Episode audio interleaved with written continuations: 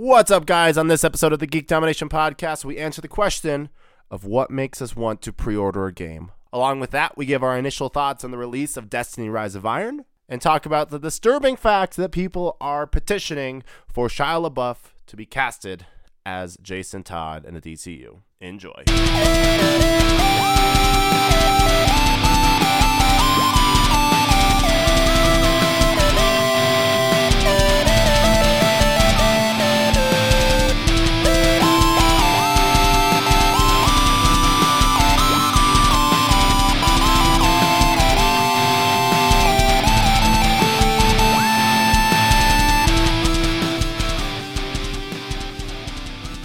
We're all just We just of look dust. forward to the coming, and all we know that's coming is the end. We are merely specks of dust. Well, I mean, I hate to put it there, but you know, elections are coming God, up. within the next no! Come on! And hey, we have welcome. A potentially dangerous situation coming up. Welcome to the Geek Domination Podcast. This is a thing that we're doing. Fuck my life. We're in America, and we might fuck up the world soon. Might. America. he said. Maybe. It might happen. Uh, what episode is this? Seventy something. Seventy-four. 74. Dude, I call. Oh my god, I can't believe I came up with that out of my ass. Like I pulled that right out of there. It's I almost like, you knew that last week was 73. Whoa. No, I totally forgot. Today is September 23rd, 2016. My name is Kody Spitzlberger. And there's people here. Jean-Luc Navant, What up? Anthony Tyson. Now that we're past episode sixty-nine, nothing else matters. You're just We're like, all nothing. we're all nothing. this podcast means Hello, nothing. darkness, my What? As you guys can tell, we're in an interesting set of moods today. Dude, Yeah. I I think like Anthony like said earlier in this week, like this week is just kind of like super butt fucked us all in work situations. Can and can I also briefly mention that this week has also been rife with like tons of shitty things that Like are memes. potentially happening No, in real life too.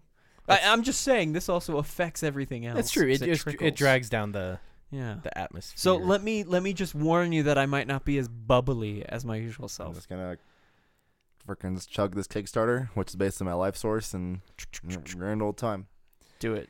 Kody is pounding energy drinks. Um, Anthony has promised sass, and my head hurts because I've been playing Dishonored for like eight hours. But tell them about that trophy though. What'd you do?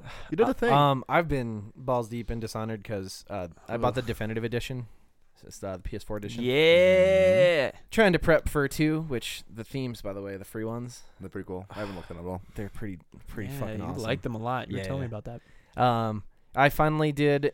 and it took me just a day actually to do the entire story without killing anyone, without getting alerted, or without alerting anybody. So I was never seen. Yeah, it was great. Very nice. Good clapping there. Oh. And done. Let's move on to news. Yeah. There's not a lot this week, Yeah. so it should be uh, fairly quick. Let's start with potentially the greatest thing that has ever happened to the human race ever. It has been confirmed that Shia LaBeouf will be playing. Send help. Oh. It has been confirmed. There is a petition going around right now, Everybody loves petitions. With only about two thousand signatures. 2,000 signatures, to get Shia LaBeouf to play Jason Todd, aka Jason Hood, in the DC. Jason Hood. Jason Hood, Jason Todd. Jesus, the Red Hood. no, I just picture him fucking like doing that like pose from like the Just Do It, but with like a hood on, you know, trying to be all G. Can you just God. imagine this, like, you know, him telling Affleck to do something? to kill the Joker. Just, do it! Do it. Do it! Yesterday you said tomorrow. Let your dreams come true. Giving up. Yeah. God. Yeah, I'm. Uh, I'm not gonna lie. Shia is an incredible, talented actor, but he's also a fucking crazy dude. yeah. He just, he misses his Even Stevens days. Fam. Don't we all? And holes. Holes, Holes, though. Put that yeah. one up there too. I, I'm just saying, you know, Transformers. And Transformers then he just got him. you know fucked. Yeah, Yeah, I was gonna it say he just got fucked by Michael Bay for you know like seven All years. those explosions hurt him. like he has actual He has- he has psychological shell shock, trauma. he has PTSD shock. from being in Transformers.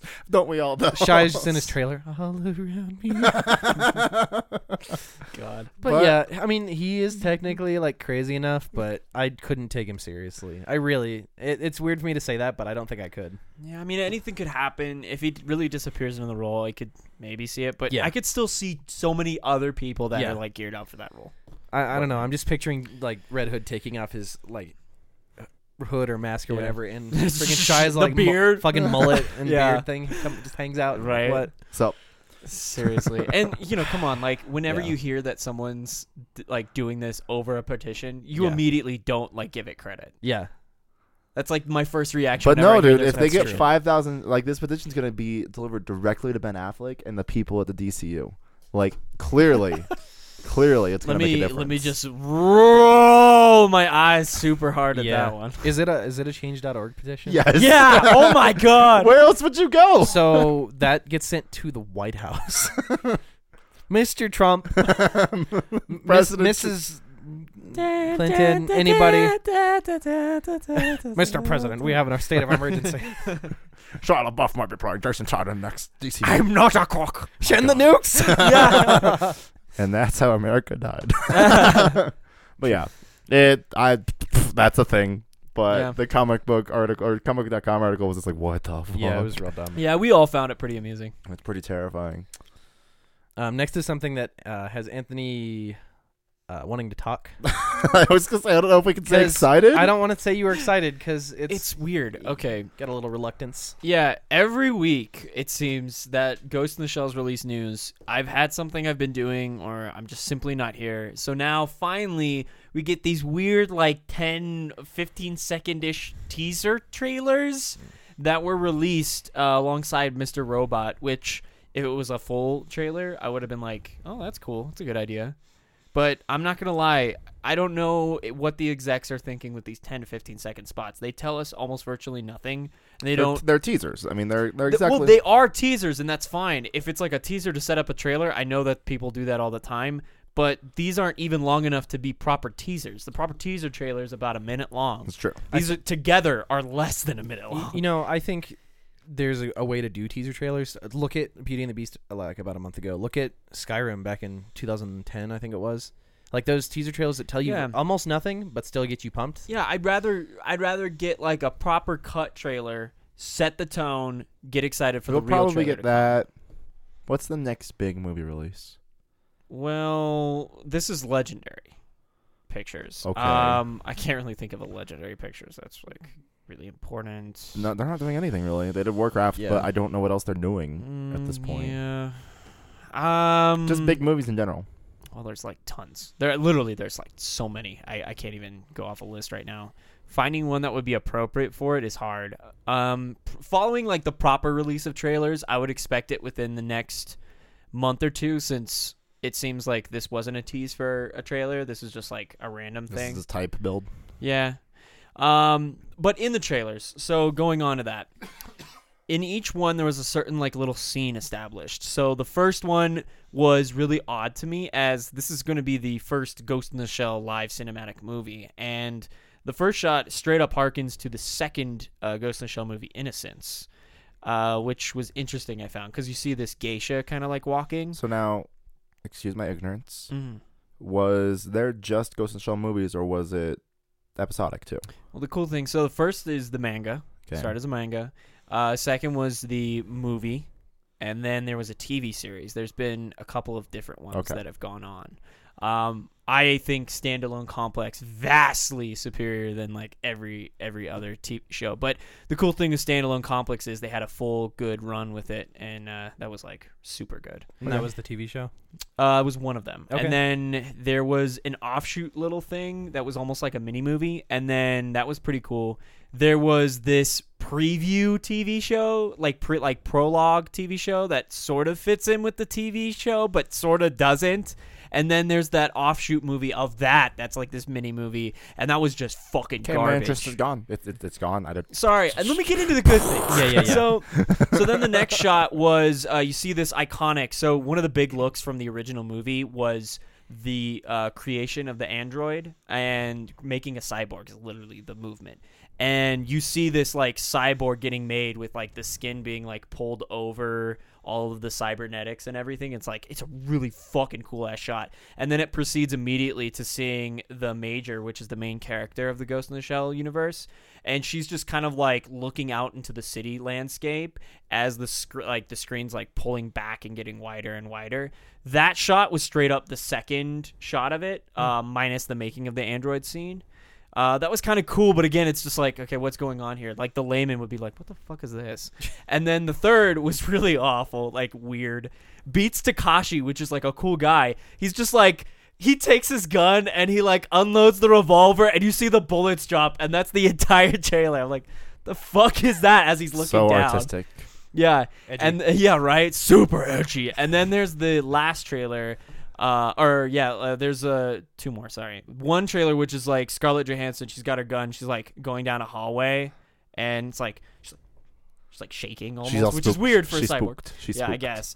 And then she looks in, and there's this um, really interesting shot of like a collection of like random people in two rows in a circle, and they're connected to something. So it looks like maybe they're establishing this like hive mind kind of thing going on. Is where my mind's going.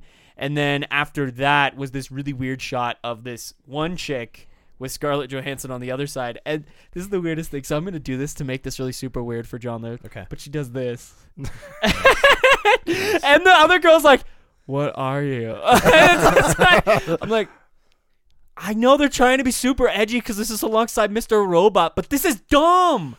I'm not. I'm Here's not here's the problem. it. Here's the problem. I can't take Scarlett Johansson seriously after Lucy. I'm sorry. Here's I'm the sorry. problem. There's two. Pro- there's two huge problems. There's the Lucy Scarlett Johansson leading role, and then there's the Under the Skin Scarlett Johansson leading role. Which, unfortunately, Under the Skin, which is an awesome movie that everyone should watch, came before Lucy, and now everyone's got Lucy in their fucking minds, and that movie is garbage. There is one good aspect of that movie. Yeah. One or What was two, that? I guess. What, what did you enjoy? Two. Morgan Freeman. okay, no.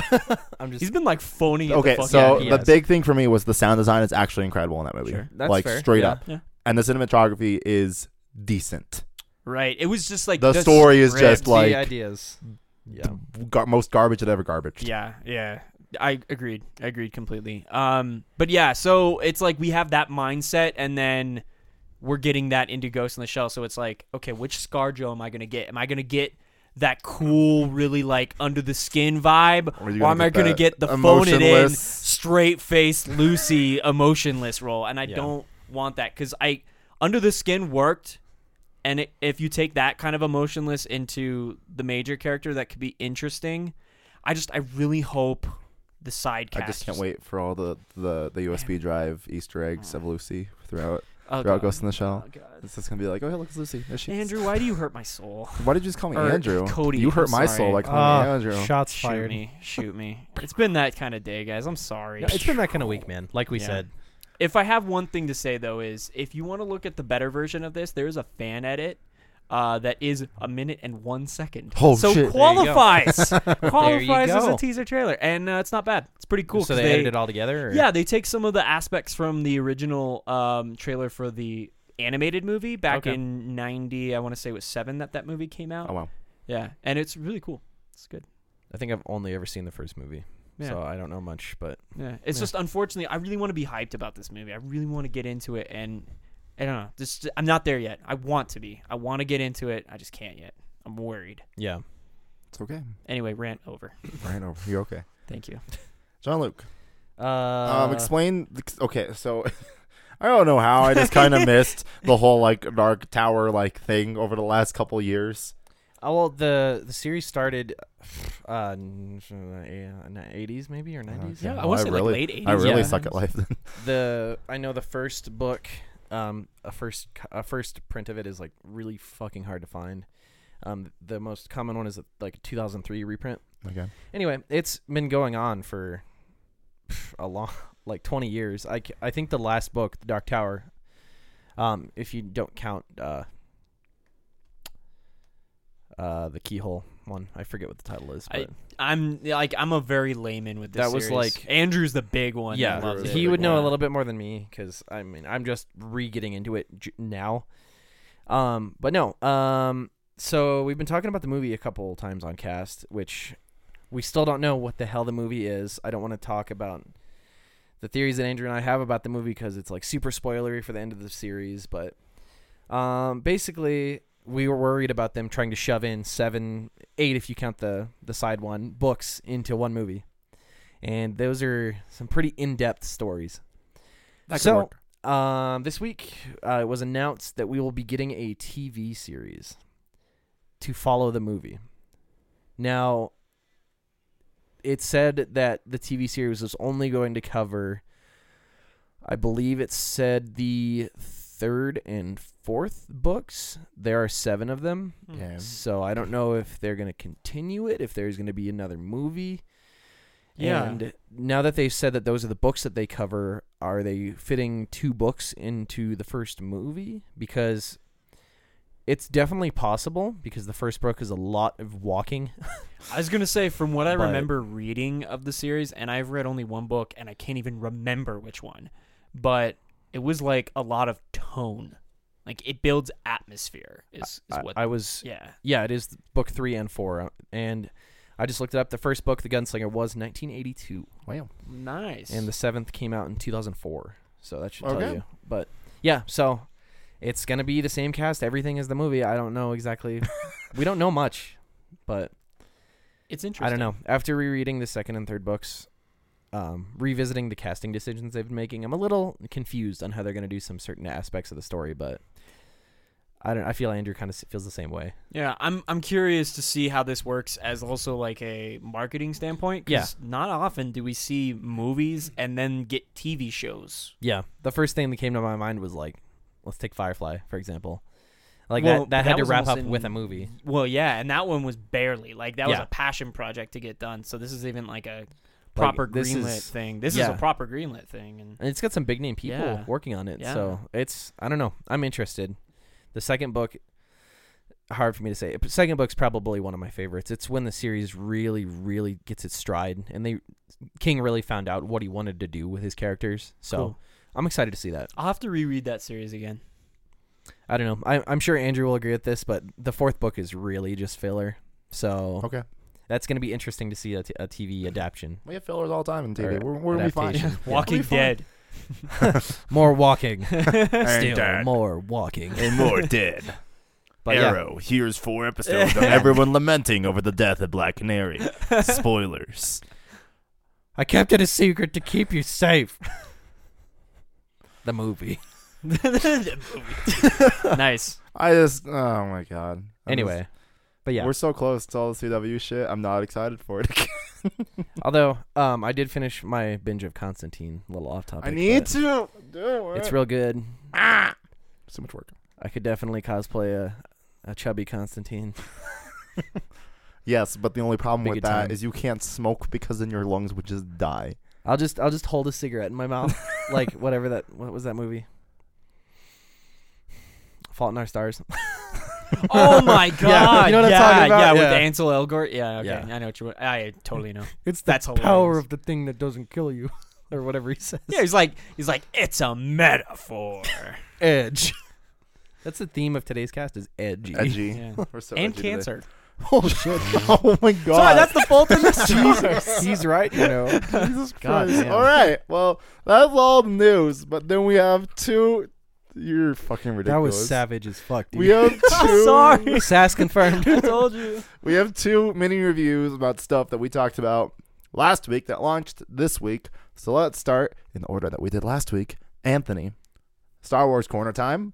Star Wars Battlefront Death Star DLC. Energy up. Okay. Um, Death Star. yeah. I, as I mentioned previously, I was very excited for this. There was a lot. There was a fucking cool ass trailer Yes. showing this off. Um, it was as if it was as I kind of predicted, where it was one mode that's the big selling point, and it's three.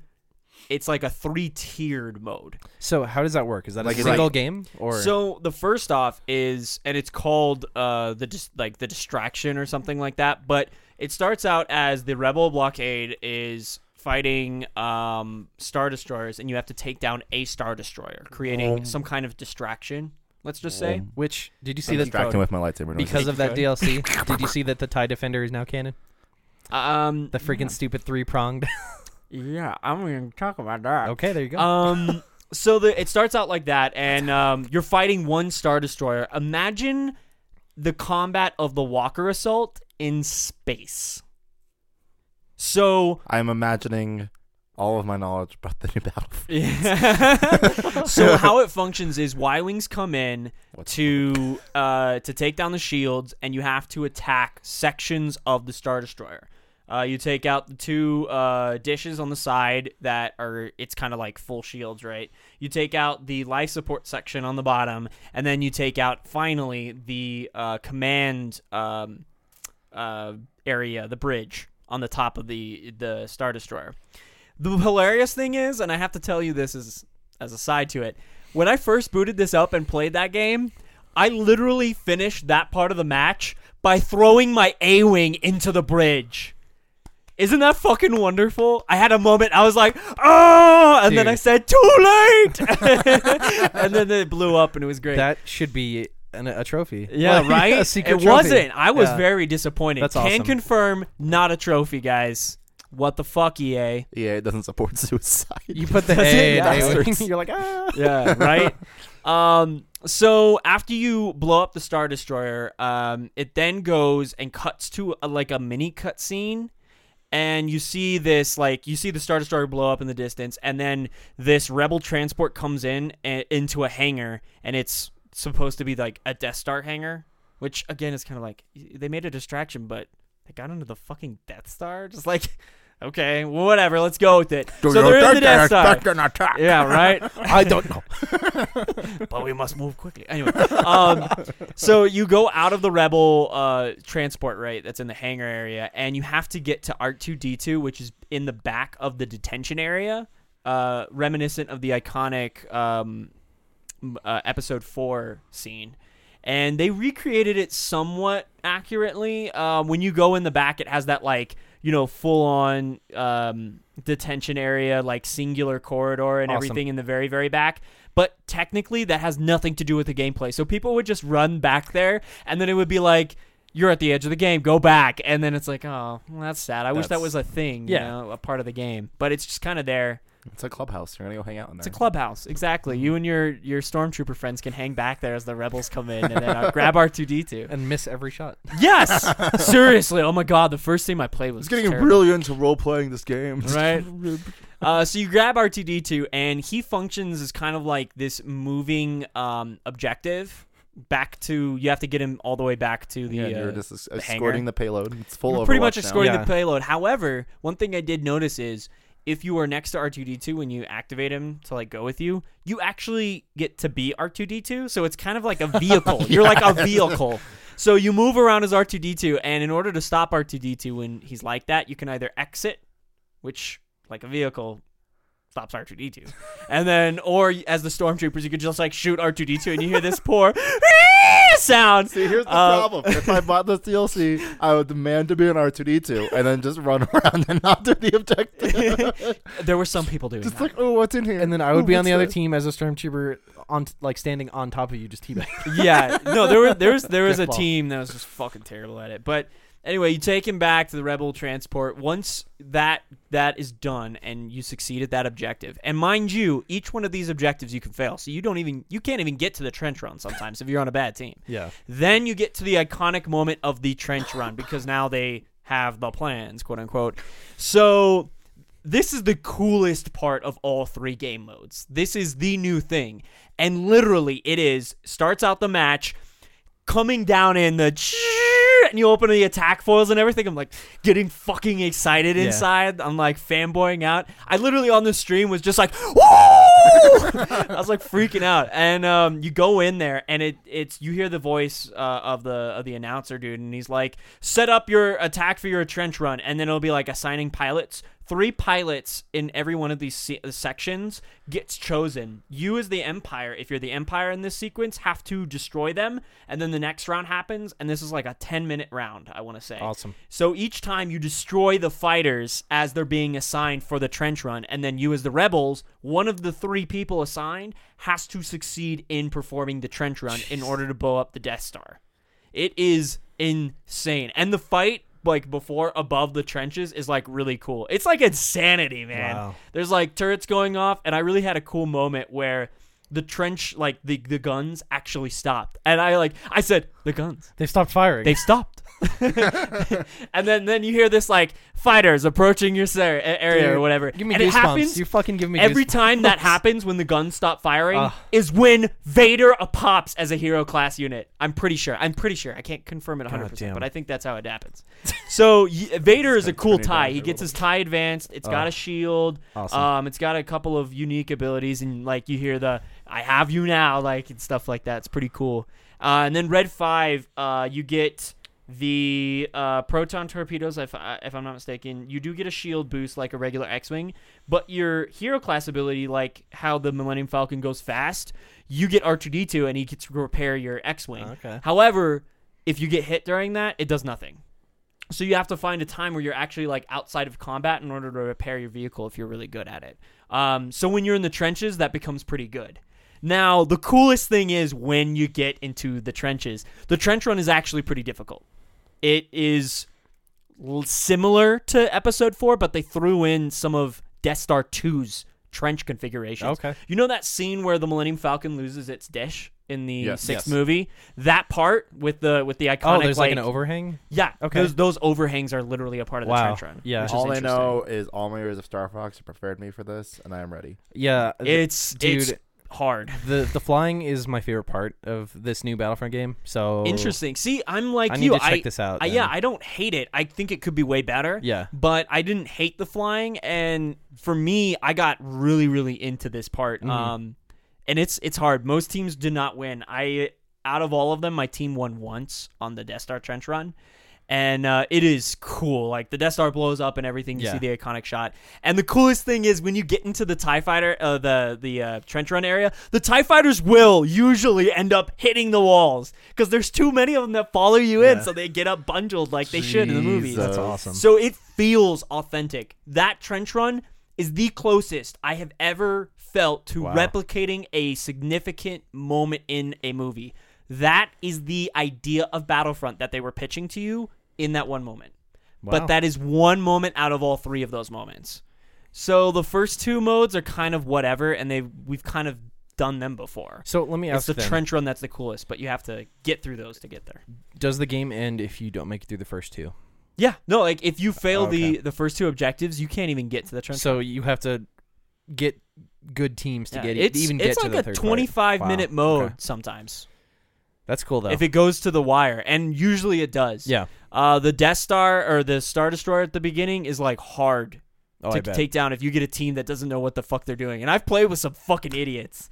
Like, damn. The reason Well, I haven't bought this game. And here's the Raise thing his hand. they start you out on the thing that most people don't enjoy about the game the flying. And if you don't know how to fly in that game, you you will get crushed. I'm excited then. I need to play it because that was Fighter Squadron was like Yeah. the only thing I played Yeah. when I stopped playing. That, Oh man, it's so much fun. yeah. And the fighter squadron mode is the best in Mhm. space it's ever been. Yeah, and see It the, is the whole so good. the whole aspect of space battles Yeah. technically being back for this, like that's Man, I'm telling you, like fighter squadron, excited, either next to the because they are two different uh, Yeah. fighter squadron maps that they've added to the Mhm. rotation for that that that DLC, and whether it's the trenches or the Death Star or Yeah. the Star Destroyer, each one of them have cover and everything. Their whole this is my fucking thing on EA. God damn, the people when they announced this were like, "Oh, we can't do space battles because it would be space." There's nothing. There's no cover. We were flying in in atmosphere with things that were no cover before. So why the fuck does that matter? And oh, guess what? There's debris. There's asteroids. Now there's trenches. There's more debris and cover in this, and actual fighting fighter squadron mechanics than there's ever been. So the whole reason for not doing it is absolutely bullshit. anyway, Yeah. Anyway, the other t- the other slight mentions I want to mention is that B wings and Tie defenders are in this game mode slash Tie bombers, and they function as power ups. Stupid question. B wings are the the T ones, right? Or am I- Yeah, yeah, yeah. Yeah. Okay, I like the Yeah, B the, wings. cool, the Those are cool with the Yeah. trifoil kind of thing Yeah, going on. okay. Yeah, and Cool. then uh, Y wings and B wings are power ups now in these game modes, and then Tie bombers and Tie defenders are also power ups re- retrospectively for the Empire. So That's cool. it's it's interesting. I just wish you could actually fly them. So, um, Death Star is war is the best piece of DLC for the trench run moment alone, and that's what I will say about it. Okay. Rant done. Thank you. I know for, what a B wing is. Shit. Thank you guys for Proud of you. humoring my rant. I realized that went on a little. No, bit. you got me interested. You really did. It, it's it's fun. It, it's it's fun. It's just I would definitely recommend you enjoying what you've already seen before picking it up because it won't completely change your mind. Now, would the season pass include that, or is that separate? Yeah, season pass includes all of that. Um, in fact, right now it's only available if you have the season pass. Okay. So you'd have to wait another week and a half to get it if you don't. Okay. Is season pass still fifty bucks? Uh, I might. I think it might be forty now. Okay. But it's one of the two. Cool. I'm interested. I've been wanting to check that out. Yeah, so. it's fun. I'd love to play with more people in that mode. yeah. We need to get all of us into it, Dude, I'm telling you right now, it, retconning like the, the the moments where you say like, "There's too many of them," you know, like shit like that. So much fun in it. They So- came from behind. yeah. Are we are we playing? Uh, now we're playing Star Switch to front deflector screen. You know? Uh, Pew pew pew shit. pew. I That could was go my- on for forever. That was my favorite moment. Simply of Star Wars red, standing by. Yeah. Where he just goes The pew pew, pew pew, pew pew pew pew pew pew pew. It's beautiful. Speaking of pew pews, Destiny, Rise of Iron. Kody, how So- are you enjoying it? So, about 12 hours before launch, me and Zane and one of the people we raid with, Jess, decided to be like, fuck it. Let's wake up when it launches, which was 2 o'clock our time, and play it. Damn. No, it was 3 o'clock our time. I apologize. Okay. So that's when the servers went up. That's when the servers went online. So, you know, we were like, we did that. You know, we all got on. It was about 10 minutes before launch. We were all excited. And it launches, and we all get kicked offline. We're like, okay, whatever. Yep. Ooh. For the next two hours, we struggled to get back online. yeah. They actually implemented a queue.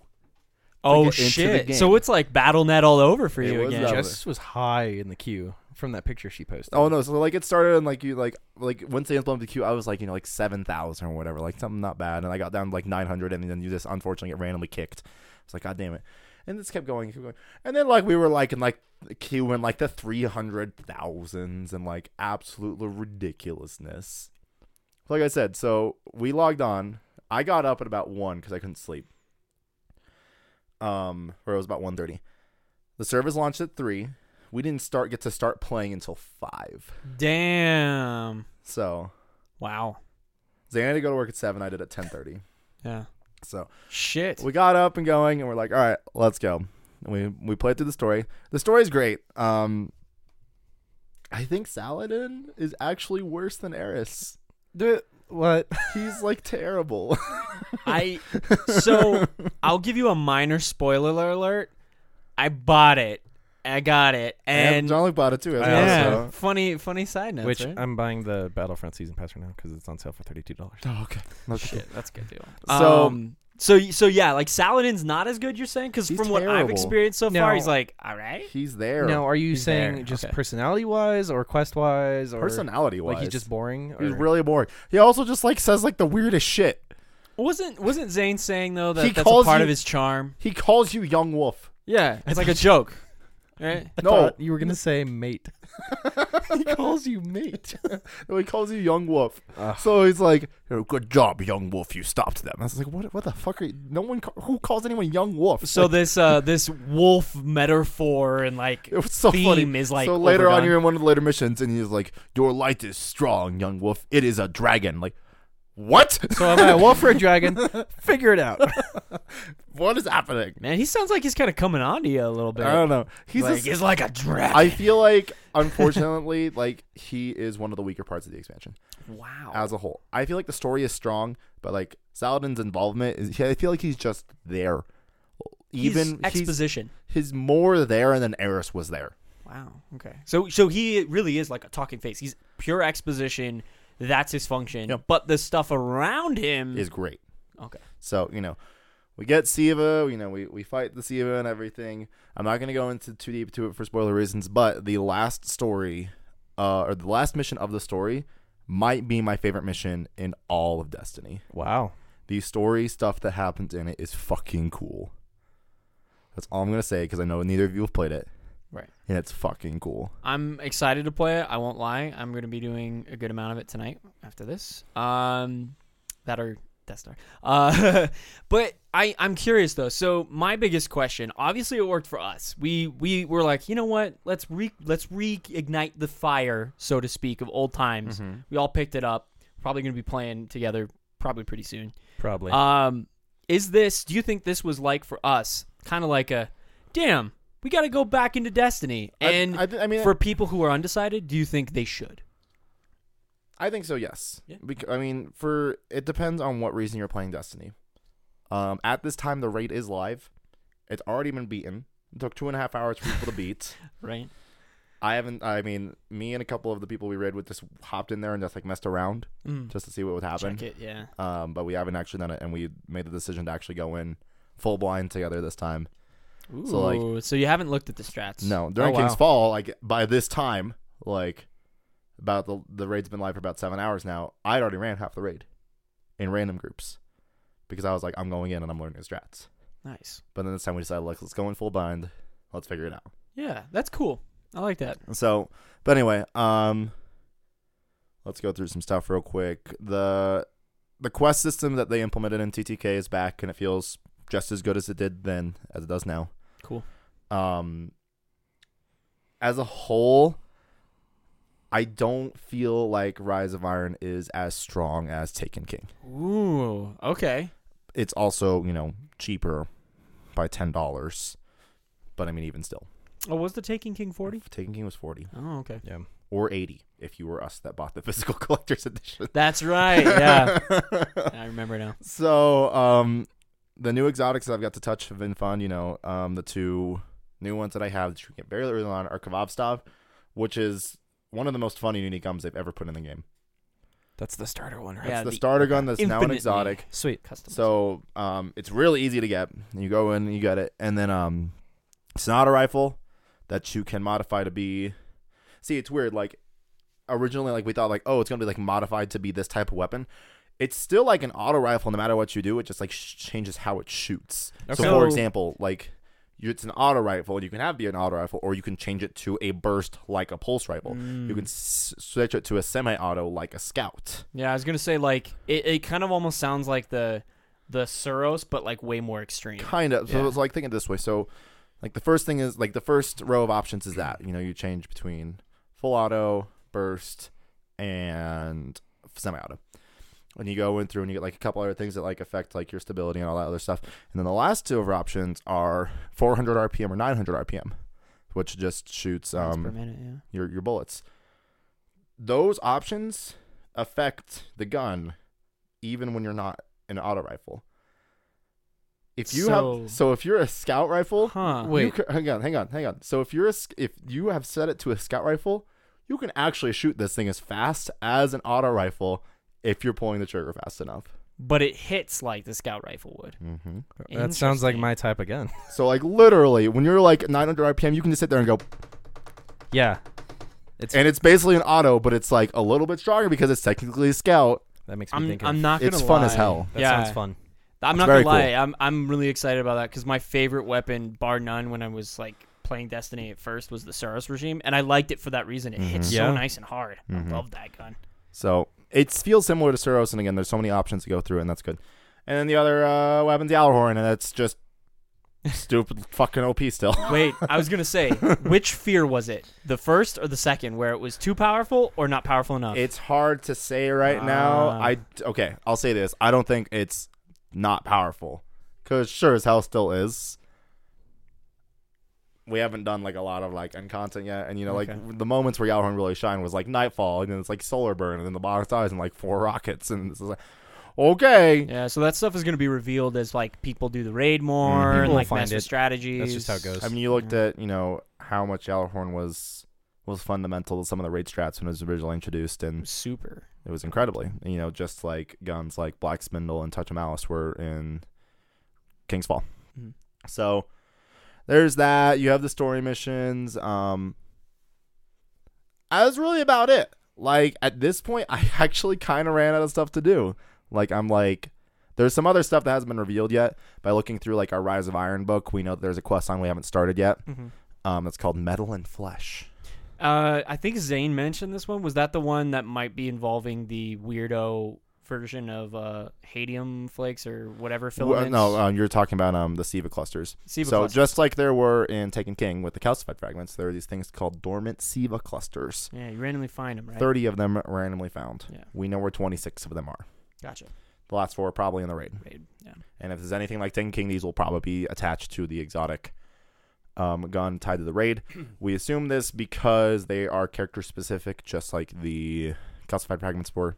We don't know yet. Okay. So we've just been collecting these things. Cool. Okay. So Interesting. Still need to get the last two of those. I don't know if you can now. I think that my last. I think I might need like one actually, and it's the. uh, It's a Court of, Oryx. Okay, yeah. well, you can still do that one. Um, speaking of Court of Oryx, the new Court of Oryx Archon Forge feels really dumb. I don't like it. Really? It's really okay. So the things that you use to activate it, you know, before Jean-Luc, how we'd have like twenty tier ones and like ten tier two and ten tier three things activate. Yeah, you can hold one thing to activate an Archon Forge. And then you have to go leave and find another one, pretty much. No, so like once you have one, you can't pick up any more. So it's like you need to go do this before you can get more to drop. Ah, man, that's kind of Huh. annoying because, like, I'm not gonna lie. When I that was announced to me and it was like, "This is real horde mode," I'm like, "Oh, that's cool. It's I also can have some not fun and chill." real horde mode. so uh, it feels it ah. honestly just feels like Prison of Elders okay, with the axes, which by the way, the axes are a ton of fun. yeah, yeah.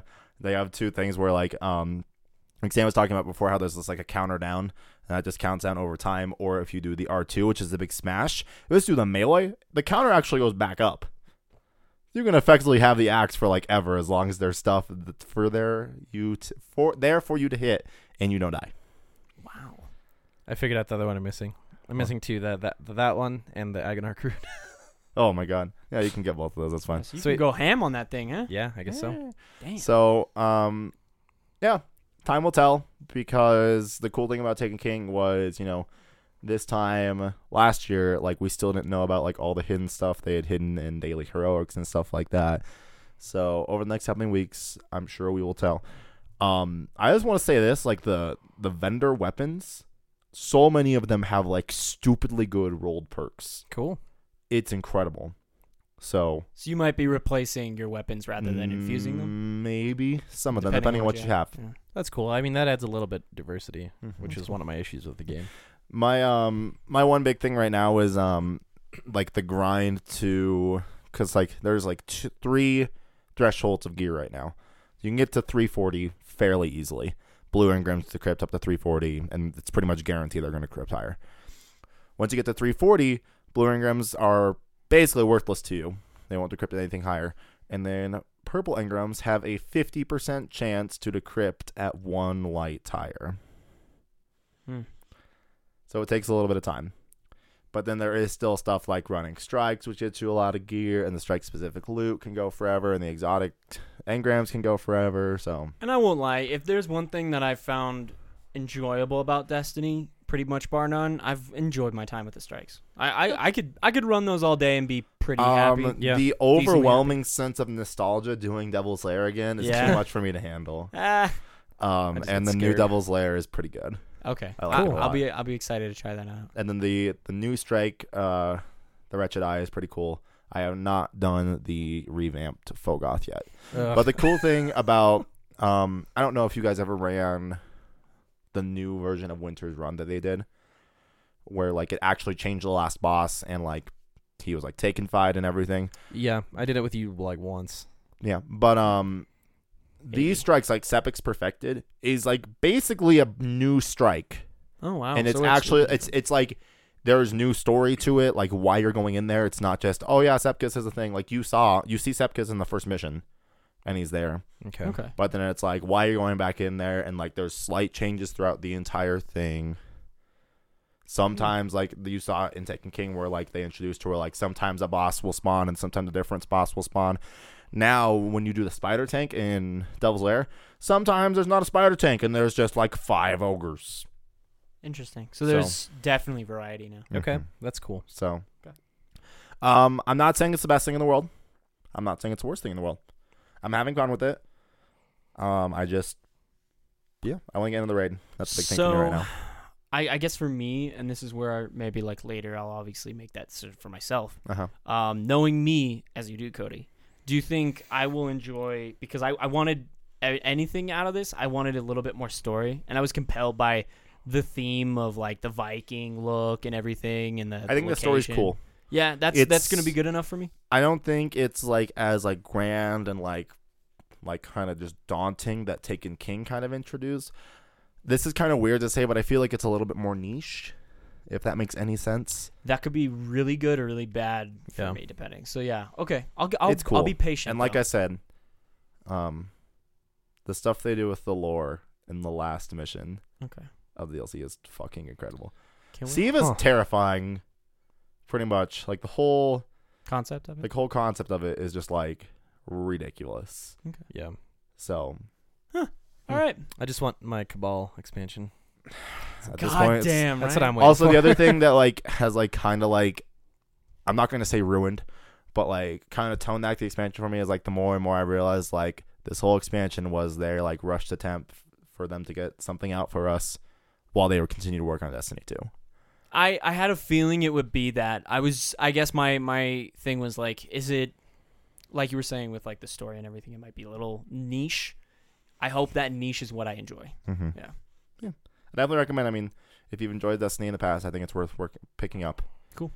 um time will tell if this is like a huge game changer for those that have not been interested in destiny before If nothing else, it'll be fun to run some stuff with you guys again. Yeah, Hey, it'll be fun. And I'll then put on some music and There's it'll talk like right now about like they they might quote unquote like bring back the old raids as like the last like hoorah of Destiny One, but you know everything's unconfirmed at this point, so.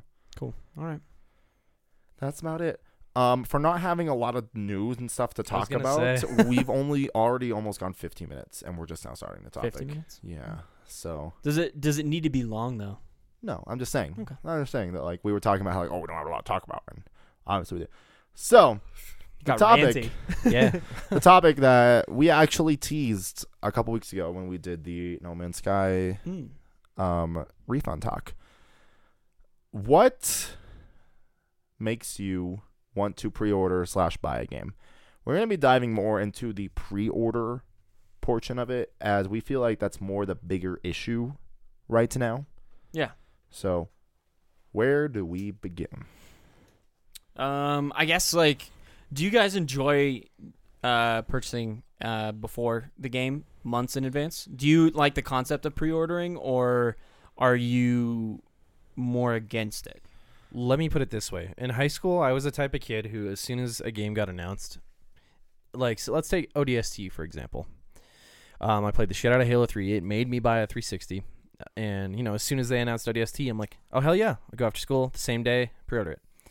Nowadays, I'm like, not, not only do I, am I a little more selective about the games, but I feel like that, that speaks for all of us. But um, now I'm I at least unless it's something that like I've seen a good fair amount of, like say Year Dishonored 2. Um, I usually wait till m- maybe a month before, maybe a couple weeks before, if it's a guaranteed purchase for me to pre-order it. Like I don't do it right away anymore. So I, I, don't think know. that's the big thing. Like for me, like if it's like just to to use the words you just said, if it's a guaranteed purchase, I'm gonna pre-order it. It's just you know, regardless whether the the pre-order bonuses are are there or not, if they're stupid or not. Like I mean, it's just like I don't lose anything technically if I'm 100% on buying a game to pre-order it and get the extra stuff than just to wait till day one and just buy it. That's fair. Um, I was gonna say for myself, I I think for me, if if it's like the pre-orders are so monumentally good, um, I gotta get it. Case in point, and I'm glad you reminded me at the beginning of the cast, Kody. Um, I was about to say, oh, I haven't pre-ordered anything in a million years.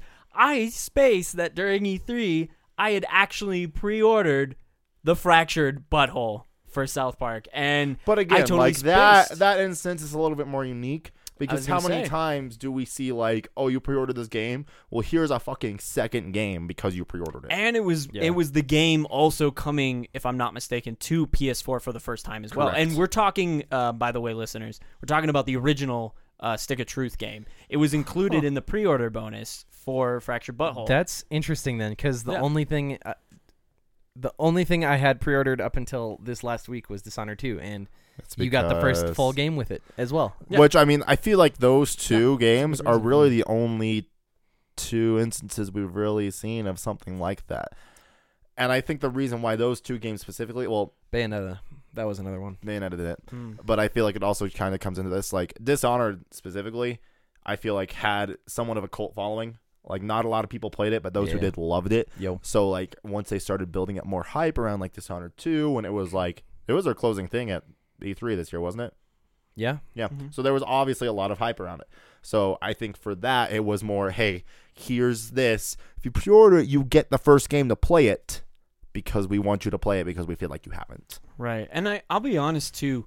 Um I know I know like while in games obviously gameplay is king, but I do feel sometimes we we do fracture the story sometimes and I think like the experience would be better if the story matched on point with the gameplay. yeah. And I think these types of pre-order ideas are not only less bullshit sounding because it's not the like you get exclusive skin for blah blah blah blah Yeah. blah only if you pre-order before this date, but it's also like you get to experience the game that's really making this game happen because Yeah. it had to have had interest for a second one to be even Exactly. greenlit. Yeah. So I, I think you're introducing the audience not only of the original that are just reminded of that great nostalgia, but also a new one, like you were saying, Kody, um, that get to experience that first game into the second. But again, like getting a whole nother game for pre-ordering is not something you see a lot. That's true. No, but I think since it's starting to happen now with both South Park and uh, Dishonored, I think depending on the success of those pre-order um,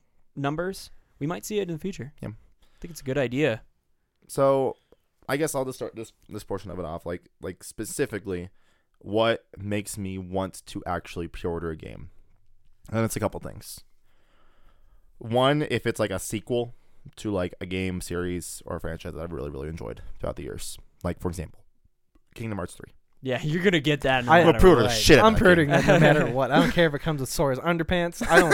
I don't care if it comes with nothing. It's just like the whole thing. It's just like, and like you know, you have the people like Zane and Andrew. I know who do this a lot, where like they use pre-order as a way of just kind of like paying it off as you go, like a couple months before the game. I've done That's that easier for them to do yeah, that. that's a whole Which other I- aspect. That's a whole other aspect Yeah. of it, right? So, sequel to a game I've enjoyed before. Um, if it looks incredibly unique, like something that's like not really done, been done before, and the biggest example I can see of this right now is Horizon Zero Dawn.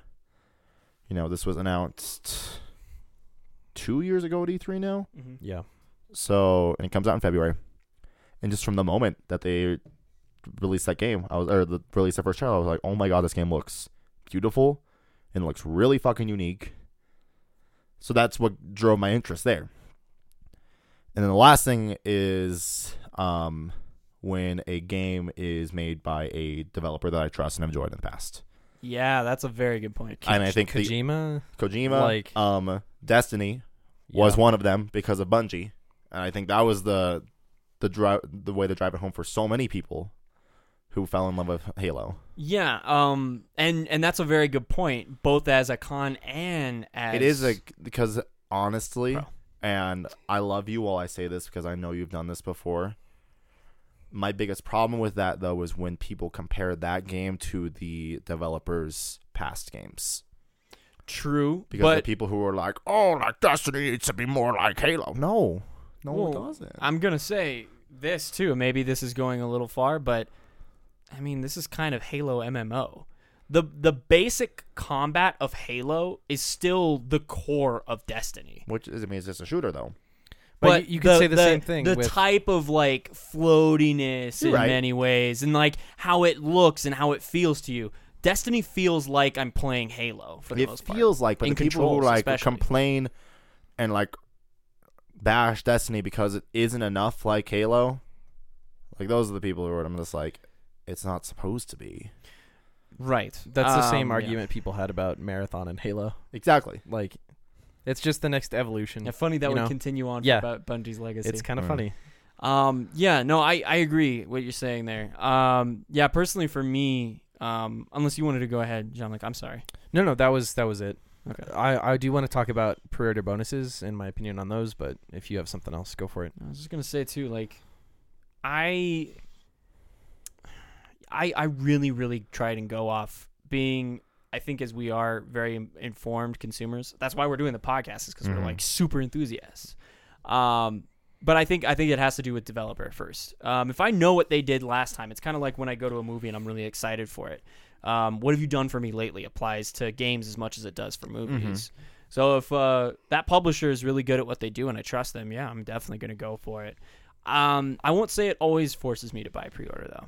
I'm lately with the nature of pre-orders and I've seen how a lot of people have just done it to do it and that's kind of the mentality, especially with the tiers of rewards. Yeah. I think it encourages bad practices overall for me that I find annoying.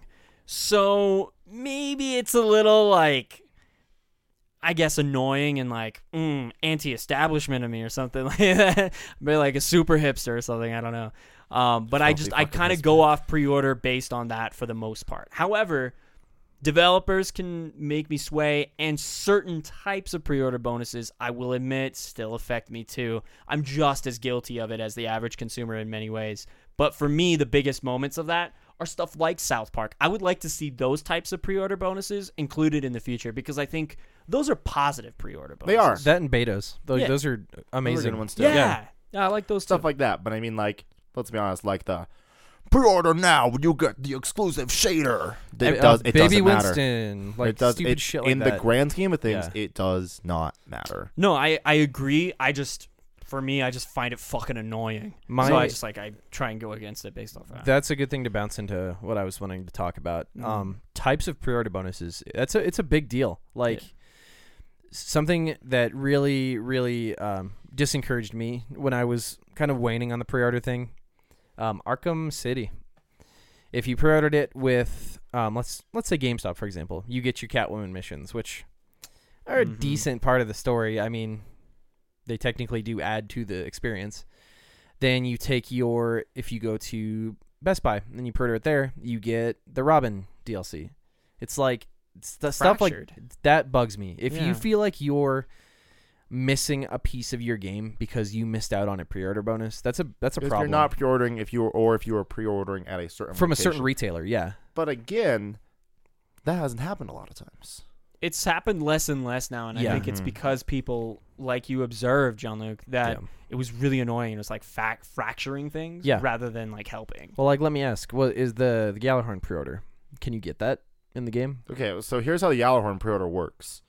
When you load up Rise of Iron for the first time, you get Iron Gjallarhorn. Okay. It is legitimately a second gun at level three. Okay. You cannot use Iron Gjallarhorn until you complete the Gjallarhorn quest. Okay. I don't know why they did it this way. They could have done. They just implemented fucking ornaments into the game. They could have just given you the oh, ornament oh, as so a bonus. it's literally just a skin. no. It is literally a second gun. You have two different Gjallarhorns now. Wow. My Iron Gjallarhorn is still level three. Interesting. Okay. Um, There's yeah. also people who are like claiming that Iron Gjallarhorn actually shoots differently than regular Gjallarhorn. I was like, Whatever. Okay. stop. no, that's my my main point with pre-order bonuses. If you feel like you're missing a piece of the game that would either add to the story, add to your experience, that that bothers me. It does. Right. I yeah, I, I, agree. agree. with that too. And you remember back in the day too, the one of the biggest controversies around City's time, and then it also extended into Mass Effect Three is another instance Yeah. of this happening. Yeah, that was a Day one big one. DLC. Holy shit, yeah, dude. with the Prothean. yeah. That was that was Javik. yeah, that, oh Yeah. Oh my god, that was a story Like- changer for sure. Kody, you watched me play that part of the I game. remember. That's a huge deal. I love that mission Dude. too. It's so cool. It is. You go back Yeah. and yeah, don't get me started on that. But that's what I'm saying. It's like stuff like That's a- that that's a gets big one. annoying. Yeah. yeah. So since this slowly started to go more towards like pre-order like exclusives, which totally makes sense. You look at all the other things. You know, we have you know the betas, we have the full extra games, which those two fucking awesome. Like that rewards the player for being loyal to your game and wanting to pre-order it. Then you look at oh pre-order now and you get an extra weapon skin. That's just that's just a thing. It doesn't affect gameplay. It doesn't really enhance your experience experience at all. It doesn't hurt you or reward you really for pre-ordering. Right. I just um I think the other thing to take away too when I recommend this to other people that aren't like us that know the developers, that know the publishers and like are familiar with what types of games they produce, for example. I think pre-orders are dangerous for average consumers. Yes. And Yeah. that also goes into the talk that we had around No Man's Sky as well when we were discussing hype and getting excited for games. I think that the pre-order side of it does fuel that type of thinking and that type of logic, and I think it's a flawed type of thinking, a flawed type of logic. So I would highly encourage for average consumers to wait. You can wait a few days. Exactly. And for the most part, most of the pre-order bonuses are still applicable for the first week or couple days after the launch anyway. or and again, like having a random like fucking cosmetic thing or whatever. You don't need it. It No. does not affect Yeah. your gameplay. You Yeah. I'm like I'm sorry to blow your mind. Yeah, no. You're It's not still the same blowing game. anyone's. Yeah, you're exactly right. And that's why I think the right type of like talk around pre-orders is good too because there are those that are just like don't pre-order because it's like it's stealing from the consumer and I'm like it's not stealing from the consumer, it's just dumb. Yeah. That's just like all it is. Yeah. It's just dumb. Just so, Don't fight by bitching about it. Like, yeah. Use Make your point with your Yeah. wallet, you know? Exactly. It's- Fight with your money. And that's yeah. that's why I, I would say again, you know, for average consumers, for people that aren't paying attention to every single game that comes out and aren't talking about it like us and aren't listening to podcasts as much as we do about this Mm-hmm. Yeah. shit, um, I would encourage you to stop and wait a second before you're just like, gotta get that skin. Ugh! You know? Yeah. My Wait. dick is my dick is so hard over the yeah, skin my right dick now. is so hard for that exclusive skin in Call of Duty. My perk packages are ready, bro. Jesus Christ. So and again, it's like the whole mentality of just like the the people like I think people forget that like if you if you don't pre-order the game, you can still buy it. Yeah, that's the other thing too. Oh gosh. gonna blow your This fucking is- mind right now. and again, like I, I again, like Kody did remind me of the one pre-order, but other than that, I haven't pre-ordered like anything this year. I mean, and like That- the Scott, only I'll things, wait. the only things I have pre-ordered right now are like like guaranteed buys. Yeah. like I'm probably, I, I will say, a couple days before XCOM 2 launches, I'm probably gonna get it just Yeah. to preload it on my my. But that's different. Yeah. Like that, like digital pre-orders is a completely different thing because it adds that option of preloading, which is just fantastic. Yeah, So that's a good thing. In this age of games that take up like 30 gigs, it's like, yeah. But and again, like you were saying for that first part of the argument as well, it's like guaranteed buys. I gotta get that, so Here's I'm gonna this. preload it on my. Yeah. Here's hard drive. this, and I actually have to look into this to be 100% sure. Mm. When you pre-ordered Ratchet and Clank, the new one, you got the bouncer.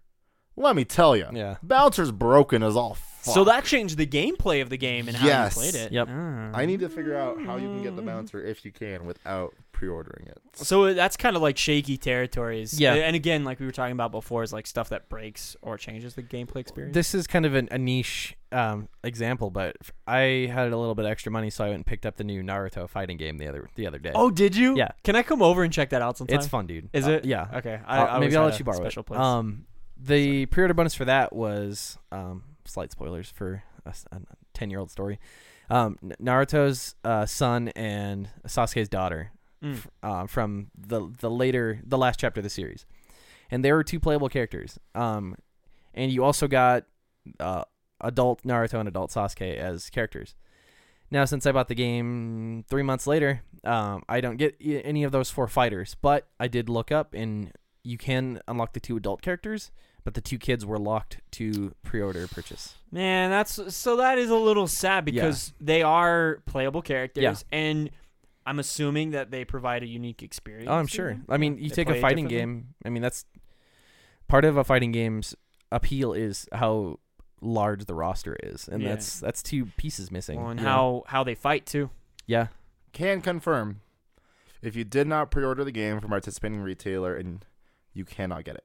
Damn. Yeah. See that that's when we're getting, like you said, into a little more dangerous territory. Like, Yeah, that's that's shady shit. And yeah, you know, a little bad on them for doing that. It's just unfortunately Ratchet wasn't, you know, the huge AAA release that you know, like a Call of Duty or something. I mean, like right they- now you're looking at just buying It's like the brushed the code from from wherever.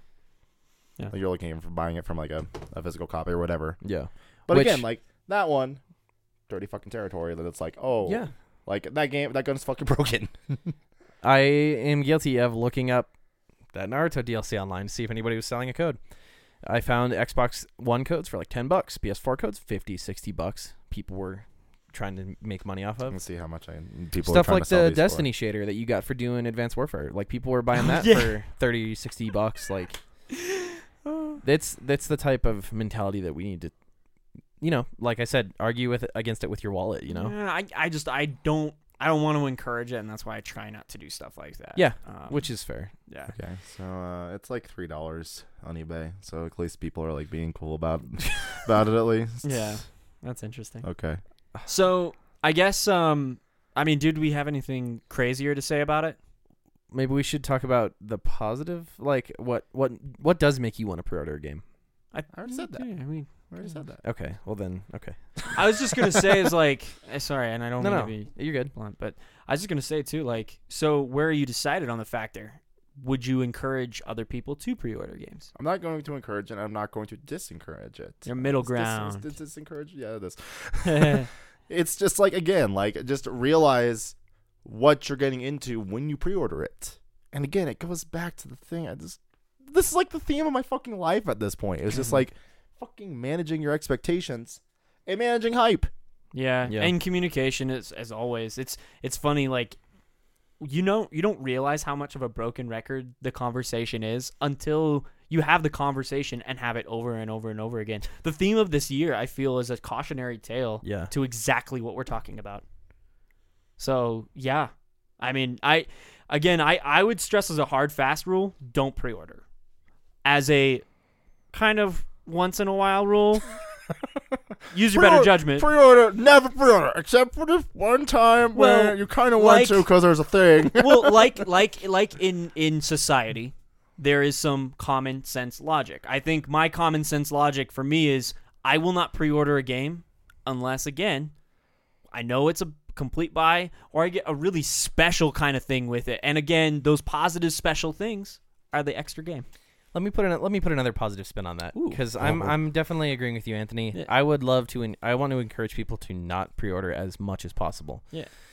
Pre-order if it's a guaranteed buy, like we said, or this is a little shakier territory, but if it's a developer that you care about and you want to support, and say it's a sequel, Yes, like South Park or like Dishonored, Yeah. you know, you want to support the developer. um, don't if if it's a game that you are like kind of iffy about, or if Wait, you don't wait, know enough wait, about just wait, it, just wait.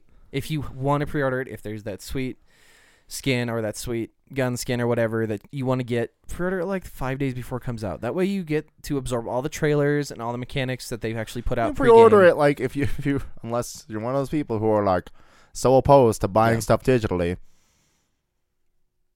And I had to look at Jean-Luc for a second. My reason nowadays is hard drive space because I have none. okay. That's fair. Well, um, you can pre-order a game like ten minutes before it Yeah. actually goes out, right and before the still launch. get yeah, Yeah. still get those bonuses. But do you, let me put it this way, this is kind of weird for, for, to a- add to this conversation. But if you are looking at a game like, let's take Horizon for example, it's nowhere near out. You're probably going to pre-order it. Yeah. Um, let's take me with Fallout Three. Um, you guys know I, I fucking worship that game. That is that's one of my things that I just love in the gaming community. But back in 2008, I had no clue about that game. The, don't rob yourself of those happy moments where you discover something you love. Yeah, that's a good point. and that's a weird way to put it, but I I mean, uh Dishonored. I picked up the game because the cover looked cool. because I had a, cuz I had extra Sound money logic.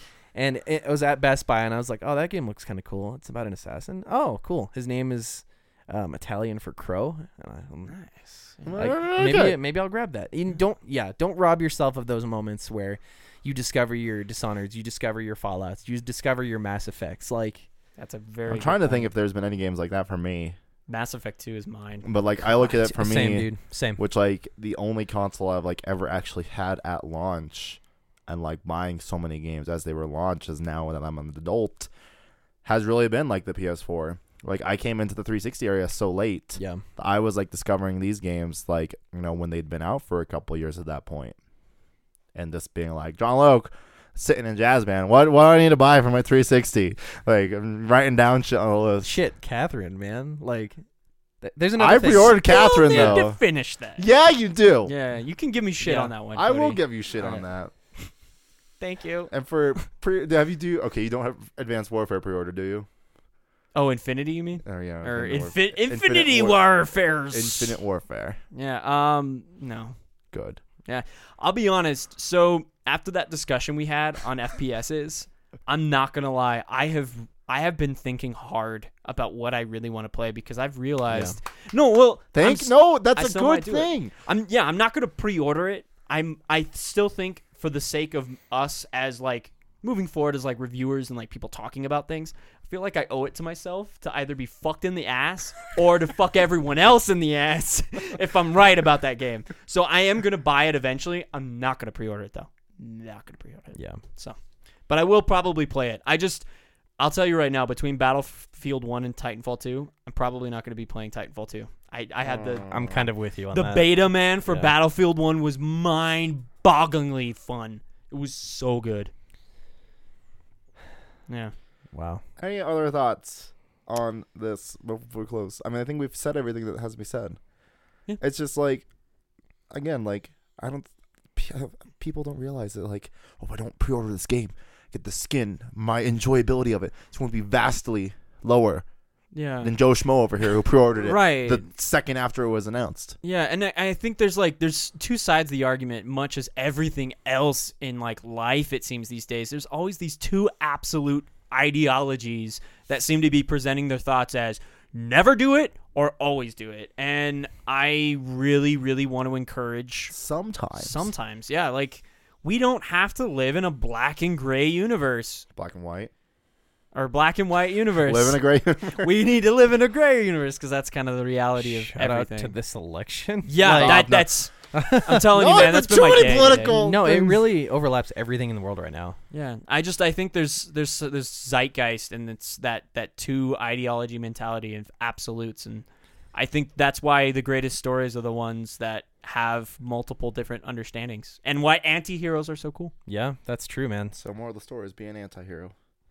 Be a vigilante, you motherfucker. Yeah, and only pre-order once or twice a year. and, and only for games that you you know you'll Yeah. love. Yeah. Because again, I think the last game I actually okay, no, because I, I definitely pre-ordered Rise of Iron. Um, I think the last game before that that I truly pre-ordered was Division, and See, and you have your uh, fucking Watch Dogs. You have your stinkers, man. Yeah. Like it's what happens. I watch dogs as I look at you. on and then you learn, and then oh. you learn, and we've we've all learned. We're teaching our lessons to you, gotta- children. Yeah, I mean, I I preach this because you know I've I've been bitten by Watch Dogs. I've been, I've been bitten we by stare Dishonored. at its carcass on the table. again, and I've I've stressed this all throughout these these similar topics that we've had over the last couple Yeah. weeks.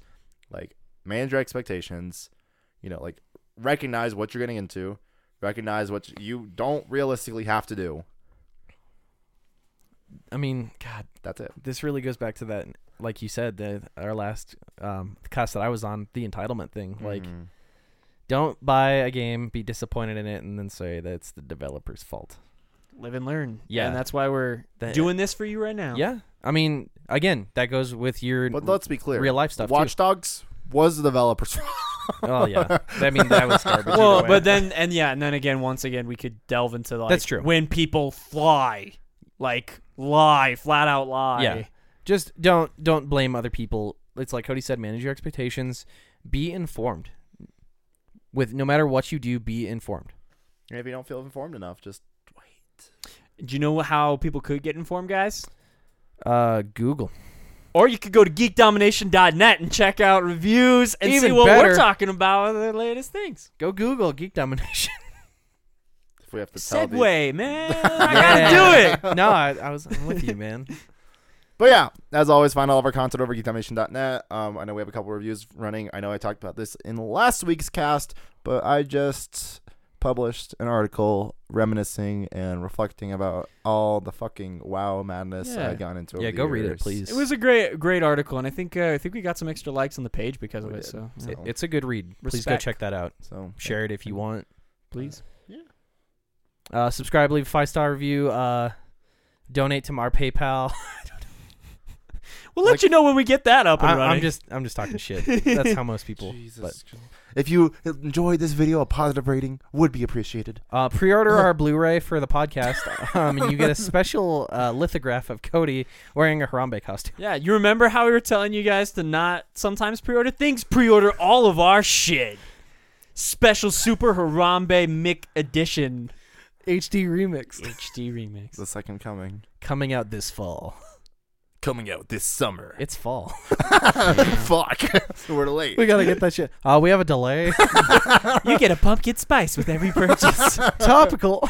what are we doing? I don't even know. This Like, is a weird cast, I don't even know. I had fun though. it was, a lot of fun. So yeah, thank you guys for listening. Um, have a lovely day. We We'll love see you you. next time. Bye.